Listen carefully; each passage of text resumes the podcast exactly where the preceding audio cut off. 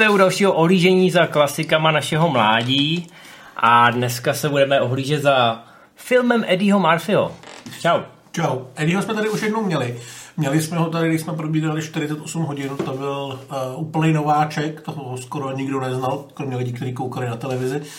Ale když točil cestu do Ameriky, o který bude dneska řeč, tak už byl veliká, veliká, veliká hvězda. Určitě jste čekali, že budeme mít policajta v Beverly Hills. Budeme dřív později, ale, ale ne to by bylo příliš snadný, to byste odhadli. My jsme zvolili cestu do Ameriky právě proto, že Eddie byl v té době už hvězda, taková trošku primadona. E, možná není úplně náhodou, že ten film začíná v pohádkové fiktivní zemi jménem Zamunda, která není nepodobná Vakandě. Jsme v Africe, jsou tam sloni. Ty mám pocit, že ve Vakandě nebyly, tam měla nosorožce. Jsou tam obrněný nosorožce, to je pravda. Ale tady no. mají slony a, a je a jsou, hrozně super. Jsou hrozně, hrozně bohatý, i když netěžejí vibránium a nemají žádného černého pantera. Ale ta spojitost tam někde možná je, protože je, je ve filmu jedna scéna, když budete opravdu hodně pozorně koukat, tak tam Eddie Murphy stojí před obrazem černého pantera. Takže někdo na tu spojitost evidentně myslel. Já Každopádně... Že, že i najdeme z té druhé strany, protože oba ty filmy jsou trošku o tom středu těch tradic a toho moderního uvažování, nějakých těch eh, tým nutností v stopách svého otce, který nějakým způsobem vyšlapal tu cestu a hlavní Mordinovi se úplně nelíbí nebo neví, jak, jak s tím naložit. A jsou tam vlastně bojové scény.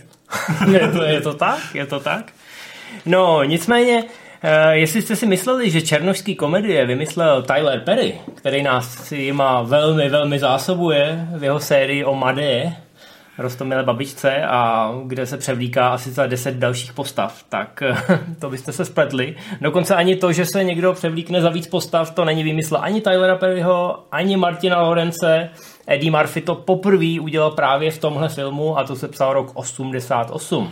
Dneska, nebo vlastně potom to dělal ve spoustě dalších filmů, dělal to v Norbitovi, dělal to v Zamilovaném profesorovi, dělal to vlastně úplně všude a pořád a stal se z toho takového trademark, ale začalo to právě tady, když se zahrál čtyři role, tuším stejně jako jeho herecký kolega Arsenio Hall. A já mám pocit, že těch rolí možná, já, já se v tom trošku ztrácím, protože tam je tolik vedlejších postav a oni když zjistili, že budou mít uh, Ricka Bakera, což je Mr. Masker, který dělal na Star Wars, na spoustě Carpentrovek. Má sedm Oscarů. Dokázal proměnit člověka k nepoznání jenom s trochou latexu a spoustou vynaloženého času, tak Murphy najednou zjistil, že, že by to šlo.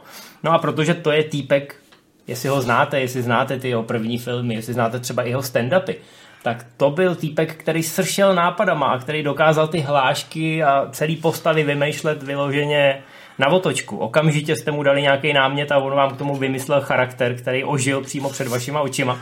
Takže nebyl problém si ty postavy vymýšlet opravdu za pochodu.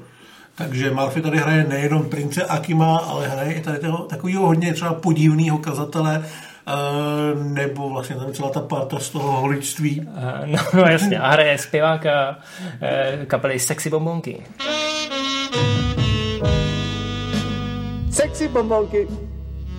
Hrajou pěkně, co říkáte?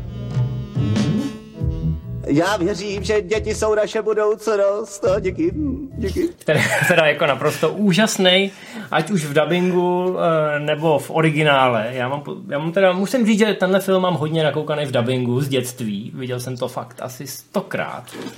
Vůbec jsem tenkrát neřešil, že tam hrajou samý černoši, protože mě to hrozně bavilo a myslím si, že ten humor je dodnes velmi univerzální. Pokud posloucháte naší audioverzi na Podbean, Spotify nebo iTunes, tak tam ukázky z českého dubbingu uvidíte. Spíš uslyšíte. Ano, uslyšíte a ve videoverzi uvidíte originál. Takže to je jen takový doporučení, pokud byste chtěli jedno nebo druhý, tak si nás musíte poslechnout dvakrát, což určitě není na škodu. Když se dívám na tyhle nádherné adeptky mis dnešní slavnosti, cítím se skvěle, cítím se skvěle, protože vím, že tam někde je Bůh, někde tam je Bůh. No a teď, aby jsme se dostali k tomu ději. Uh, jak už jsme řekli, podíváme se do Zamundy, kde se má Eddie Murphy ženit s princeznou, kterou mu vybrali rodiče, v životě ji neviděl a když ji potká, tak zjistí, že je sice poměrně hezká, ale taková docela jako na nic, protože ho poslouchá na každý slovo, což se mu moc nelíbí, nebaví ho to a rád by našel ženskou, kterou by měl fakt rád, ona měla ráda jeho. On ten film vlastně, když se na to koukal nedávno, tak jsem myslel, že to je samozřejmě strašně vtipný a je to prostě marfiovská komedie, ale že tam se hodně tlačí na tu romantickou linku a že se to může líbit i uh, faninkám romantických komedií, protože to tomu jde hodně naproti. Já si myslím, že to je regulérní romantická Určitě. komedie, akorát to samozřejmě do toho kulometní humoru, humoru spadá tím, že se tam sešel nejen Eddie Murphy, ale vzal si eh, k sobě parťáka Arsenio Hola. Ten není v Čechách tak úplně známý, ale má podobnou vyřídilku a taky si zahrál asi půl tuctu postav. Mm-hmm. Což... No, ti, ti dva každopádně Arsenio Hall hraje jeho nejlepšího kámoše a vlastně něco jako sluhu, pobočníka tak odjedou na 40 dní do Ameriky. Táta si myslí, že tam jede mladý Eddie Murphy trochu vyřádit, místo toho tam chce přijet a chce se vydávat za chudého studenta z Afriky, aby si našel nějakou holku, kterou bude mít ráda kvůli tomu, jaké je, a ne kvůli tomu, že má vlastní peníze. Otče, nejen to, jde o všechno. Jídlo, rozmazlování, oblékání, koupání. No, koupání se mi vlastně docela líbí, ale aspoň jednou bych si chtěl sám vařit a starat se sám o sebe. Sám se oblíkat, sám si mít záda. Je roztomilý, jak hledají, kam by teda jeli. Tak Amerika ta je jasná, protože to je země neomezených možností. Pak si hodí korunou. Pak, pak samozřejmě New York nebo Los Angeles, to znamená pana nebo Orel a padne New York. A když řeší, kam v New Yorku mají jet, kde by teda sehnali tu královnu, tak samozřejmě zapíchnou prst do čtvrtí jménem Queens. Queens je dneska poměrně asi, je to samozřejmě furt velká čtvrť, takže tam jsou místa, které jsou asi poměrně nebezpečný ale v těch 80. letech to opravdu asi nebylo hezký místo. Sice se v Knice natáčelo, natáčelo se ve Williamsburgu, což je meka hipstrů a, a všech takových těch e, kávových věcí a dortíků, který dělají jenom tam a všechny mají příběh. což je ale dneska. Tehdy to eh, bylo peklo. Jako. Eh, tenkrát byl Williamsburg taková dělnická a přístavní čtvrť, to znamená místo těch food trucků, co tam jezdí dneska, se to tam hemžilo spíš prostitutkama. V tom filmu jsou skoro v každém záběru z exteriéru nějaký bezdomovci lovci nebo popeláři nebo hořící, hořící sudy.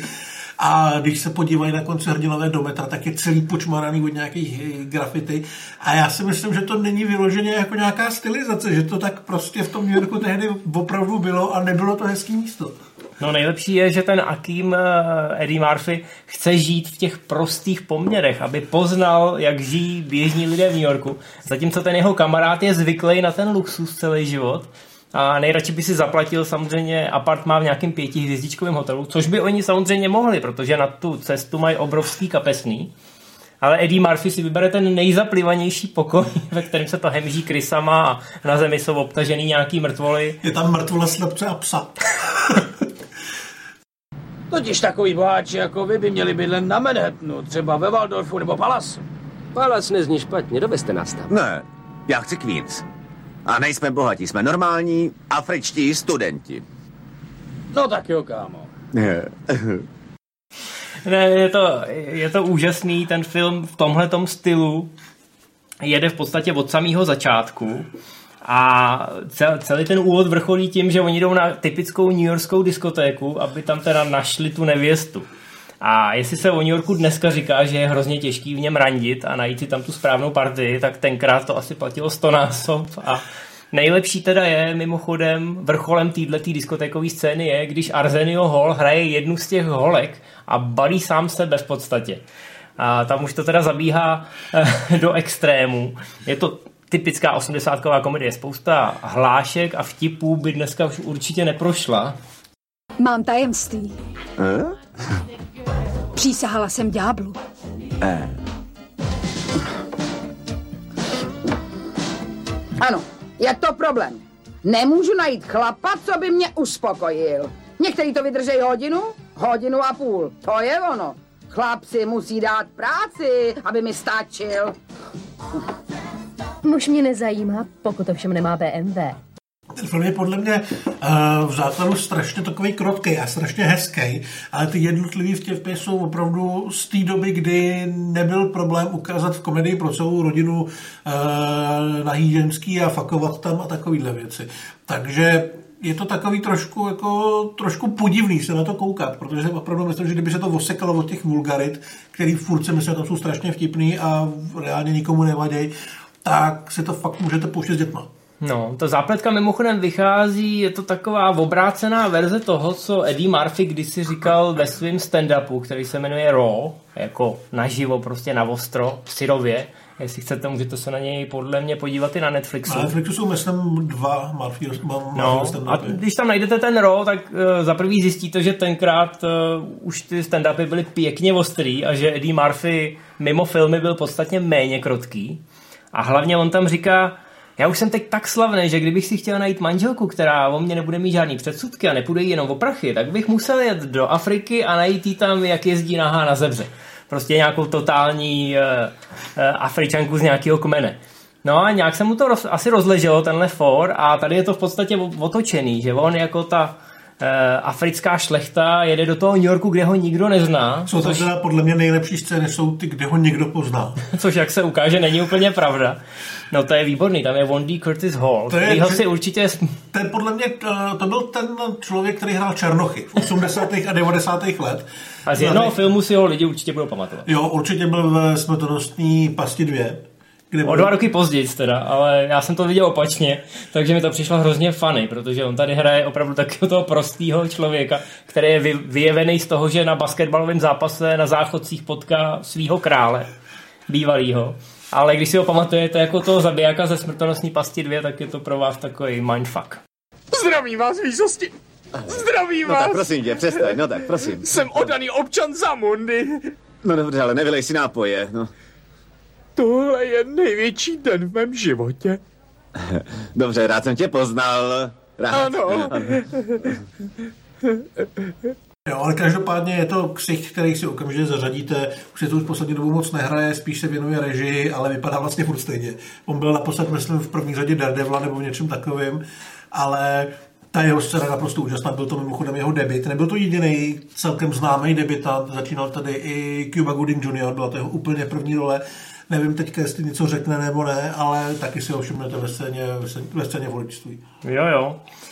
No a jak už jsme řekli, je to typická osmdesátková komedie, to znamená, ten humor je trošku hrubozrnější, než jste možná zvyklí dneska. Hned v jedné z úvodních scén uh, sedí Eddie Murphy ve výřivce, kde je spousta polonahých služebnic a najednou se jedna z nich vynoří z té vody a řekne... Oni nejsou polonahý, oni jsou úplně nahý. No, to je pravda, ale oni jsou to spodní půlkou, to už by asi neprošlo, tou spodní půlkou jsou v té vodě. No, ne, ne, úplně všechny. Některý jsou podle mě ve vodě tak po kolena, ale jsou zády ke kameře, takže jako je vidět, je vidět zadek, ale... Jasně. To, to, to málo, co není vidět, je ponecháno fantazii. Na druhou stranu vaše fantazie se rozjitří, když se jedna z těch služebnic zvedne a řekne královský penis je čistý, vaše výsosti. Marfiu to má takový krásně blažený výraz toho spokojeného člověka. A jinak mu v podstatě vadí, že je v tom královském paláci, kde má permanentně před sebou tři uh, ženský, který mu házou, hážou uh, okvětní lístky z růží pod nohy a podle všeho má i člověk, který mu vytírá zadek nemá z toho už jako úplně radost, že si říká, že v 21 by to mohl třeba zkusit sám jít do té koupelny a No nejlepší je, nejlepší je ten budíček. Že místo alarmu na telefonu, což máme my, tak uh, jemu zahraje... Asi 12 člený orchestr. Malý orchestr, uh, krásnou, uh, krásnou skladbu na probuzení. Nevím, možná to bylo jenom kvůli těm narozeninám, ale mám trošku pocit, že to byl standardní servis. Těch nápadů je tam strašně moc, ale vlastně my tu Zamundu opustíme po nějakých 15 minutách. Ještě vlastně, než ji opustíme my, tak by bylo hezký zmínit tu obrovskou taneční scénu, která tam je. To je pravda. Přichází nevěsta. Přichází ta nevěsta, který se Murphy trošku lekne a právě proto se co nejrychleji zbalí a odjede do té Ameriky, ale to taneční číslo eh, to opravdu vypadá jako něco z Black Panthera. Je to epický a je to úžasně schoreografovaný. Ostatně režisér John Landis má z reží opulentních videoklipů svoje zkušenosti. Natáčel třeba thriller pro Michaela Jacksona. To je mimochodem film, na kterém dělal triky e, právě Rick Baker. Ale právě ten tanec je thriller, akorát nějakým způsobem zpomalený nebo zrychlený, no, no, no, no, no. A je to tak ona na tom dělala Paula Abdul, tuším, takže ta choreografie je trošku upravená, ale byl to odkaz my, až teď budeme mluvit v následujících minutách, tak si všimnete, že John Landis eh, hrozně rád dává spoustu odkazů ze své tvorby eh, do, do svých filmů a oni už se s Eddie Murphym jednou potkali. A z toho vyplynul tak trošku taková tenze na place. Točili, protože... spolu, točili spolu záměnu, což bylo ale v době, kdy Murphy ještě nebyl eh, vlastně žádná superhvězda. Bylo to před policajtem Beverly Hills. Byl známý, ale nebyl ještě superhvězda. Teď už byl.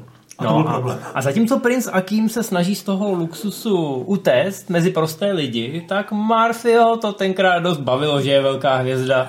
Nechal si Eh, vydržovat vlastního šoféra. Nějakýho fitness trenéra, každý z nich dostával 15 dolarů týdně, plus mám pocit, že jeho bratr nebo bratranec dostal... Dělal standina, no. Dělal standina za 1000 dolarů týdně. Což ale na druhou stranu, jestli je mu podobný, tak je to ideální standin, si myslím. Nicméně ano, Murphy uh, ukousnul značnou část toho rozpočtu a hlavně měl pocit, že by se k němu každý měl chovat jako k někomu, kdo tenhle film zachraňuje a kdo z něj udělá blockbuster. A John Landis to úplně tak neviděl, ten ho právě jako toho dělníka filmu, toho herce, který si má stoupnout před kameru a dělat to, co chce režisér. No a Murphy, Murphy z toho byl trošku nešťastný. No byl z toho protože... nešťastný, takže Landis se snad dokonce napad, říká se, že ho držel pod krkem a nakonec to dotočili, dneska by z toho asi byly mnohem mediálně větší problémy. Tady si to pánové jak vyříkali, že budou profíci, dodělají to a pak se rozejdou. Ale nakonec to měl dobrý konec. No, Landis po natáčení říkal, že se Murphy chová trošku jako primadona, ale na druhou stranu kvitoval s povděkem, že je fakt talentovaný a že nikdo jiný by tuhle premisu nedokázal přivést na plátno jako Murphy. Podívej se mi. Život. Skutečný život. To, co jsme si tak dlouho odpírali. Dobrý den, mý sousedé! Palib mi prdel! Jo, jo, palib mi taky! Murphy ten byl trošku ostřejší v tisku. Říkal, že by mu Landis měl líbat nohy, protože měl za sebou eh, pár propadáků a hlavně měl trošku průšvih.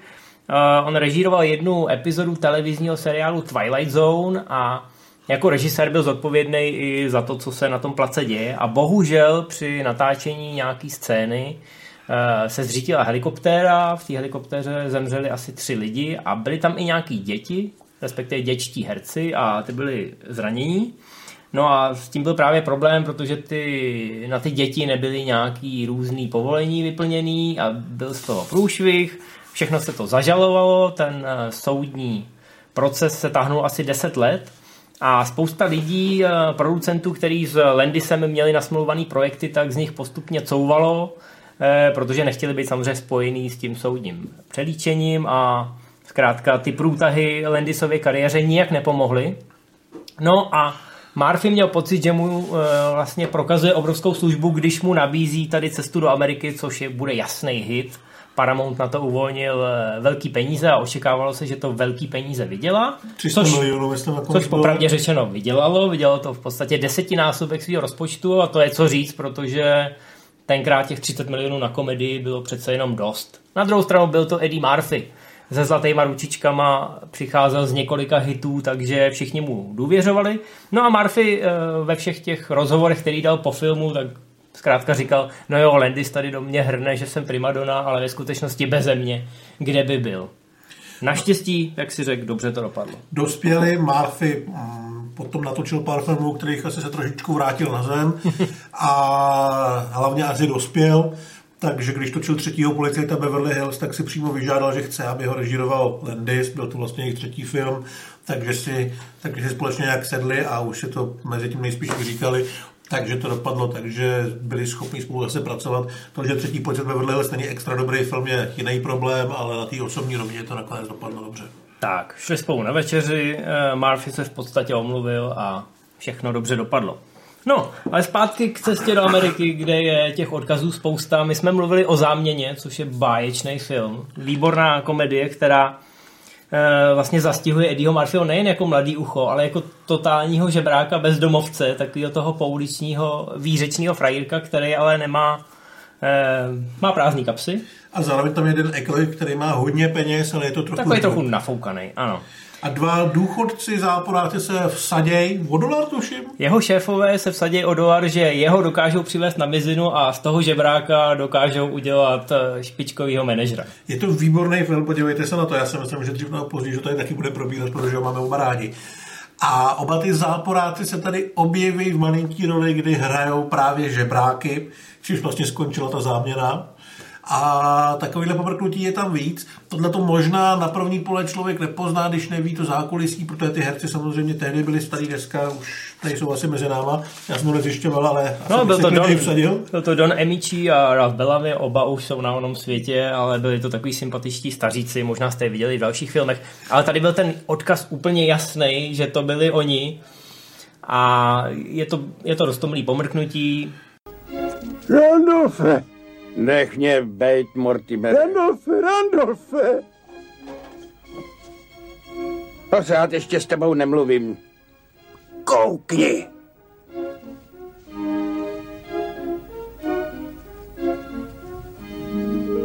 Mortimere, jsme boháči. Máme tam i další, máme tam Jamesa Ella Jonese, který hraje krále Zamundia, samozřejmě duboval Data Vedra, má tady i jednu hlášku přímo z Imperium vrací úder, kde kamera, kamera se až jako podezřele natočí tak, aby bylo vidět jeho, jak on mluví, aby to došlo i těm méně pozorným divákům, že tohle už někde slyšeli a takovéhle věci je tam víc. No, v originále je ta hláška si myslím nepřehlednutelná a nepřeslechnutelná. Stejně jako další odkaz, protože James Earl Jones samozřejmě hrál nebo respektive mluvil, eh, daboval otce Lvího krále. To samozřejmě je odkaz až obráceně, že jo, Lví král vznikl nějakých 6 let po cestě do Ameriky, ale takový, myslím, že dokonce víc lidí z cesty do Ameriky se objevilo ve Lvím králi, nebo minimálně v tom studiu, kde se Tak mi to došlo vlastně, že máš pravdu. No ano, dokonce eh, herečka, která hraje manželku Jamesa Erla Jonesa tady, to znamená Akimovu matku, tak ta hraje matku Lvího krále, takže oni si Oni si tenhle manželský svazek eh, vyzkoušeli znova o těch šest let později a jestli si všimnete, tak eh, v té scéně, kdy král eh, James Earl Jones dorazí do té Ameriky, tak má na sobě obří holova. No, James Earl Jones tady vypadá fakt majestátně. Ještě tam vlastně Eddieho Murphyho oslovují Gunta Kinte, což je postava z knížky a seriálu Kořeny, kde hráli minimálně tři herci z Cesty do Ameriky. Myslím si, že zrovna tohle je vtip, který by dneska absolutně neprošel. mimo, jiné, mimo jiné v Kořenech hrál John Amos, který tady hraje velmi důležitou postavu pana McDowella. Pan McDowell si založil vlastní fast food, který se jmenuje McDowell's. Jestli vám je to povědomí, tak ano, je to konkurence McDonald's. Oni jsou McDonald? Já jsem McDowell. Hm? Oni mají zlaté obloučky? Já mám zlaté oblouky. Ne. Oni mají Big Mac? Já mám Big Mac. Oba máme dvojité hamburgery, zvláštní omáčku, salát, sír, kyselé okurky a cibuli. Zatímco McDonald's mají zlaté obloučky, tak McDowell mají zlaté oblouky. Oni mají Big Maca, on má Big Mika. Ale hranolky mají oboje, myslím, říkal. To je pravda, ale oni mají sezamový semínka na žemlích a on ne. Takže je to takový zábavný. Dokonce je tam scéna, kdy uh, pan McDowell ukazuje svým novým zaměstnancům, což je právě Akim a ten jeho kamarád, protože chtějí nějakou práci pro běžný lid, tak jim ukazuje, jak to tam chodí a najednou přiběhne nějaký chlápek eh, s foťákem a začne si fotit t, tu pobočku McDowell's, což mimochodem původně bylo Wendy's a oni si to půjčili a předělali to Jenom, že to nikomu neřekli, že to předělali, takže si reálně šéfové McDonalda tam přijeli stěžovat a vyhrožovali žalobou úplně každému, koho tam našli, že tady vzniká nějaká nekalá konkurence a to bylo docela dlouho jim vysvětlit, že to je jenom film a že a. McDowell skončí, jakmile se vypnou kamery. Přesně tak a navíc producenti se samozřejmě dohodli s vedením McDonald's, akorát to nikdo neřekl šéfovi, šéfovi té místní pobočky, která byla doslova přes ulici a ten tam poslal fotografa, aby nafotil nějaký podklady pro případnou soudní při.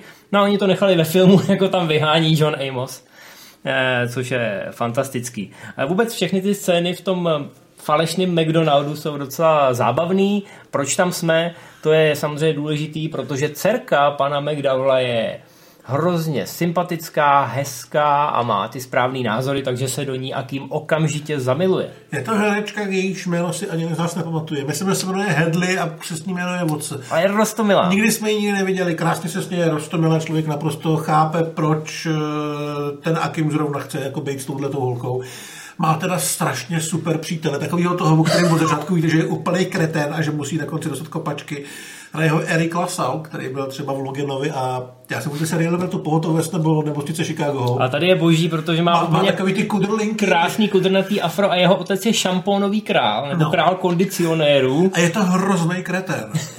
a strašně mu budete přát to, aby jako skončil špatně. On samozřejmě špatně skončí, protože ten film skončí dobře, ale není to nic jako vyloženě zlýho, jenom. No, prostě... je to prostě- typická romantická zápletka a protože je to komedie, tak je to neškodný. Vlastně v tomhle filmu se nikomu nic nestane, maximálně přijde Samuel L. Jackson do falešného mekáče a začne na někoho mířit brokovnicí. To je první role Samuela L. Jacksona, ale až ho tady uvidíte, tak zjistíte, že už tenkrát měl ten svůj charakter přesně vyladěný. Prosím vás, odpuste si pro příště nadávky, když jsou kolem lidé. Cože? Varoval jsem vás. Budu nucen vás praštit. Polip mi prdel!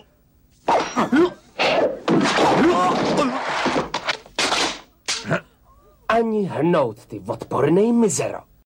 No a nevypadá vlastně o moc, o moc mladší než, než dneska, že jo? Jako vypadá... je to 30 let. On samozřejmě celý nabalený, protože ten film se odehrává v zimě, takže všichni tam nosí takový ty bezdělacký kabáty a čepice a takovýhle, ale vlastně přijde a vidíte ho tam, že to je on a že to je ta role, kterou bude hrát dalších 30 let. je naprosto úžasný. Je to, to ani není pomrknutí, to je zkrátka asi, si, asi prostě nevíte, že tam hraje. jako, není ani v tom castingu samozřejmě, protože, jak říkám, je to, je to debitová role. Já myslím, že byl úplně je, poslední v úvodních titulcích. Je tam to jméno napsaný, no, ale spousta lidí to možná přehlídne a pak bude příjemně překvapená. Respektive asi by nečekali, že se objeví právě v ten okamžik uprostřed filmu, odehraje si to svoje a zase z filmu elegantně vystoupí, ale je to geniální. No a ještě jsem si nechal, když tady máme ty e, výrazné role, tak jsem si nechal jednu roli herce, kterýho už nikde jinde nenajdete, protože neexistuje, protože to byla další role Eddieho Murphyho. Tam opravdu to nebralo konce a když eh, dělali ty scény v tom barbershopu, v tom typickém černožském holičství, kde se ty lidi samozřejmě scházejí a drbou, pokud si pamatujete, tak Ice Cube s Timem Storym z toho potom nakonec vytěžili celou... Dali z toho myslím trilogii, pak dva spin-offy a snad dokonce seriál? No, no. Ne, nebylo to inspirovaný tímhle, takhle prostě to v černožských holičstvích chodí. Já jsem si teďka jenom ještě, než začneš o tom mluvit, všimnul toho, že když tam Eddie Murphy namaskovaný jako ten starý holič stříhá toho Cuba Goodinga Jr., tak ho nestříhá on jenom mluví a občas jako takhle šmikne někde u kulatý hlavy. Ona ta scéna prý byla o dost delší a pak kus z ní vystřihli Což teda jako ve scéně v holictví, jako že se tam stříhá, to s tím se asi dalo počítat. Ale slyšel jsem, že Cuba Gooding z toho byl trošku smutný, že ta jeho první role nebyla delší. Nicméně, možná to bylo právě na úkor tady eh, milého prostořekého žida jménem Saul, což nebyl nikdo jiný než Eddie Murphy. John Landis, sám žid, eh, tak jemu přišlo hrozně zábavný, Tohle je přece svobodná země, měl bys respektovat jeho přání a říkat mu Mohamed Ali. Máma mu říkala Clay, já mu taky budu říkat Clay. Hmm, to je fakt. Já říkám Clay. Vypadni. Že by se Eddie Murphy mohl pomstit všem těm hercům z 30. a 40. let, kdy bílí židé hráli černožský roli ve filmech, takže se nabarvili eh, krémem na boty. Říkalo se tomu blackface, dneska to slyšíte ve zprávách, protože dneska je to samozřejmě velmi, velmi kontroverzní. No a John Landis řekl, že by si teda mohl Eddie Murphy vyzkoušet uh, Whiteface. A tím, že měl, tím, že měl Ricka Bakera, tak to nebylo, ne, že by se na sebe patla nějakou jesenku nebo něco podobného, ale nechal si udělat masku, která byla asi bez přehánění naprosto dokonalá. Já se přiznám, že když jsem na to koukal, tak jsem ho těžko poznal v tom filmu a to jsem věděl, že tam je. No, já když jsem ten film viděl jako kluk, a tak na konci, když vydržíte, tak závěreční titulky jsou o tom, že vidíte, kdo koho hrál. A tam teprve zjistíte, že jméno Eddie Murphy a Arsenio Hall se objevuje u postav, u kterých jste si říkali, že je musí hrát někdo jiný, nebo že to dokonce jsou úplně jiný postavy. A když jsem viděl právě, že Saula hrál Eddie Murphy, tam je to v těch titulkách je na tom jako to postavený, že on je úplně poslední, Mám pocit, že řekne ještě nějakou hlášku a pak se tam teprve rozsvítí Eddie Murphy. Počkejte, počkejte, zastavte! Poslouchejte, zastavte na chvílku. Člověk vejde do restaurace. Posloucháte mě? Člověk vejde do restaurace. Posadí se, dá si polívku. Povídá Čišníkovi, pojďte ochutnat tu polívku. Čišník na to je na něco špatného. Host ochutnejte a Čišník nechutná vám a host tak ochutnáte ji. Co je, ta polívka moc studená? Tak ochutnáte ji, tak jo ochutnám. Kde je lžíce? Takže spousta lidí je asi překvapená. Spousta lidí v Paramountu tenkrát byla překvapená, protože když Eddie Murphy viděl, co z něj Rick Baker udělal, tak tam ukrad na place golfový vozík a jel se podívat na ostatní placi, na ostatní natáčení a tam se snažil vždycky s někým eh, zapřést, zapříst rozhovor a uprostřed rozhovoru jim řekl, já jsem Eddie Murphy. Nikdo mu nevěřil. Narazil tam i na lidi, kteří ho osobně znali. No a nikdo mu nevěřil, když jim do očí tvrdil, že Eddie Murphy, on samozřejmě nechtěl roztrhat tu masku, protože ta byla drahá. A on zvládnul i ten běložský přízvuk, protože Eddie Murphy je dobrý imitátor, tomu právě pomáhá stvárnit několik těch postav vždycky, aniž byste si čehokoliv všimli. Takže mu to všichni sežrali s navijákem a ten film je díky tomu kouzelný, možná i proto, že to bylo vůbec poprvé.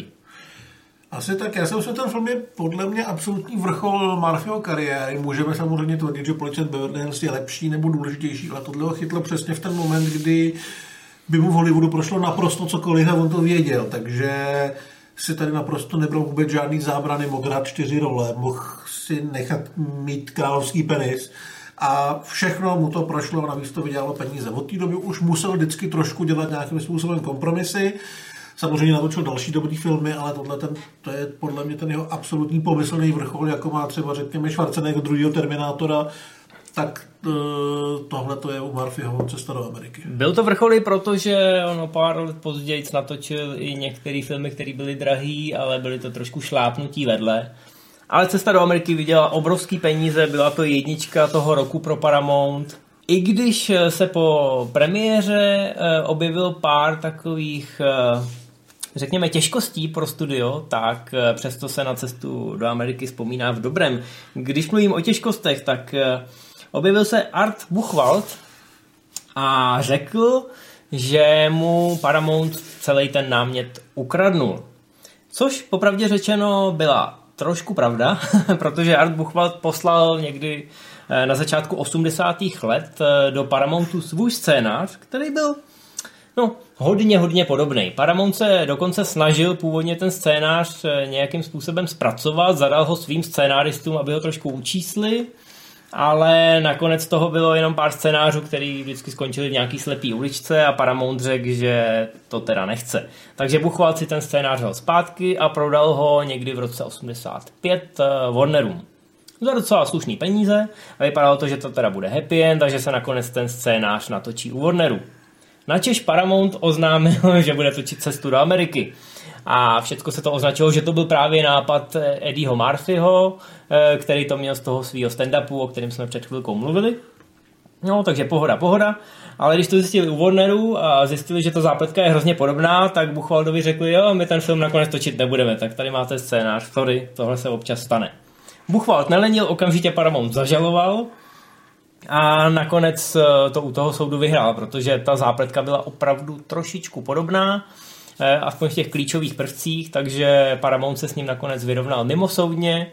Eh, Ačkoliv se předtím pokoušel tvrdit, že cesta do Ameriky i přes 300 milionový tržby je propadák, protože reklama a všechno stály určitě 270 milionů. Ano. Tak se to prostě dělá. Je to tak, to byl takový precedent, dobře, že jsi to připomněl, protože Buchwald Paramount zažaloval o podíl na zisku. Což, eh, ne, což by nebyly malý peníze, kdyby mu to soud opravdu přisknul. Kdyby mu třeba přisknul 10%, tak to už by Paramount hodně bolelo. No, takže Paramount eh, vyrukoval s klasickou výmluvou, že ho stálo tolik peněz tenhle film připravit a eh, vyrobit několik verzí scénáře a potom samozřejmě zaplatit tu obrovskou reklamu, že se nikdy nedostal do zisku. Znova tak připomínám. Vlastně, takhle se to vlastně dělalo třeba i u Harryho Pottera, kde se pokoušeli přesvědčit svět, že 900 milionů na tržbách je málo. no, eh, znovu připomínám, ten film stál 30 milionů dolarů a vydělal nějakých 290 milionů. E, problém je v tom, že hollywoodský účetnictví je neprostupná zeď, naprosto neprůhledná a pokud nedojde k nějakým takovým soudním přelíčením, tak do něj nikdo nevidí a Paramountu se povedlo přesvědčivě ukecat, že teda z toho filmu nemá ani Vindru, což je praxe, kterou od té doby všechny hollywoodské studia používají, eh, když dojde na takovouhle situaci. A další věc, kterou si z toho všichni odnesli, je ta, že když teda už někomu vezmete ten scénář, otevřete ho něco s ním uděláte a pak mu ho pošlete zpátky, tak se vystavujete riziku, že vás někdy zažaluje, protože jste použili, já nevím, podobný jméno postavy, nebo... Děje se to pořád, u každého velkého filmu se to děje. No a proto studia uh, už operují jenom ze scénářema, který si sami vyžádají, to znamená řeknou někomu, je, vy jste tady napsal hezkou knížku, nechcete nám napsat scénář o tomhle a tomhle a my si ho od vás rovnou koupíme za nějaký stovky tisíc dolarů. Ale už se neděje to, že vy pošlete studiu scénář, který uh, si nevyžádalo a ono se do něj okamžitě začne koukat, protože to si akorát kolidují všichni o problémy. Takže dneska kdokoliv pošle jakýmukoliv hollywoodskému studiu scénář, o který si samo neřeklo, tak ho dostane zpátky, zabalený, neotevřený, aby ho potom nemohl napadnout později, když ten film vydělá obrovský peníze. Tak jo, ale zakončíme to optimisticky, tohle bylo takový pesimistický, zakončíme to tím, že Česko no, Ameriky jako, se vrátí. Paramount to nakonec eh, jako z pohledu toho studia to skončilo dobře, protože oni se vyhnuli tomu, eh, že by se museli dělit o ty tučné zisky, které evidentně neexistují. A zaplatili nakonec jenom milion dolarů. Samozřejmě v, v roce 90, kdy ten soudní proces proběhnul, tak to byly slušné peníze, ale co si budeme povídat, ty zisky byly určitě mnohem vyšší. Na druhou stranu... Já jsem teďka směřoval spíš do budoucnosti. No jasně, jasně. K tomu, že se eh, do, dočkáme sequelu. Proč tady dneska děláme ten speciál? Eh, je to hlavně proto, že se v posledních dnech a týdnech mluví o tom, že se bude dělat pokračování. Pokračování nebude točit John Landis, který sice ještě žije, ale já se nepamatuju, co byl jeho poslední film, který točil. Myslím, že asi 6 let zpátky. Myslím, že už není aktivní, že už je zasloužený. Možná teďka dělá nějakou malou nezávislou hororárnu. Není tak starý. Každopádně dvojku bude točit Craig Brewer, což je poměrně mladší člověk, ale velmi šikovný dělal takový repový drama Hustle and Flow, dělal v řetězek se Samuelem L. Jacksonem.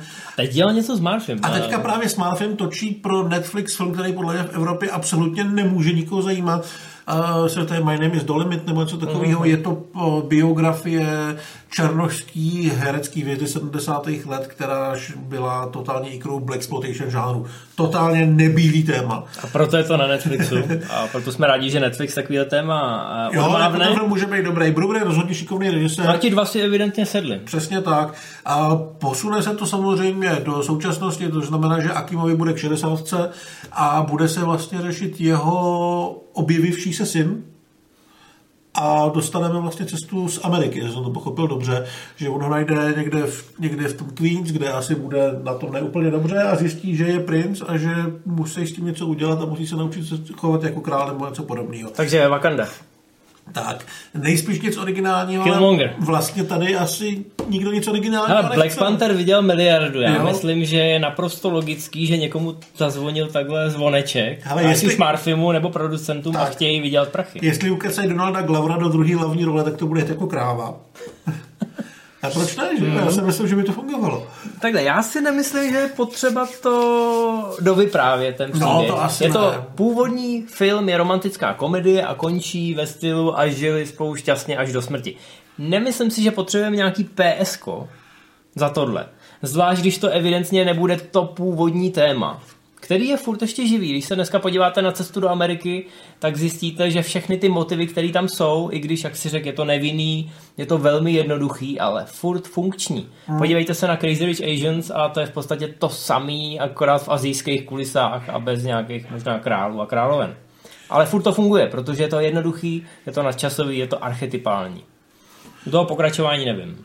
Jako já si myslím, že pokud to nebudou zbytečně komplikovat, může to být velmi fajn a pravděpodobně to uvidím v kyně radši než eh, čtyřku police to Beverly Hills, o kterém se mluví už asi 15 let a nedovedu si moc představit, jak by to vlastně fungovalo s tím takhle starým Marvem. V podstatě mm. možná jedině stejný příběh, že by našel svýho syna v Los Angeles Beverly Hills a táhl do Detroitu, který dneska vypadá jako město z Mad Maxe.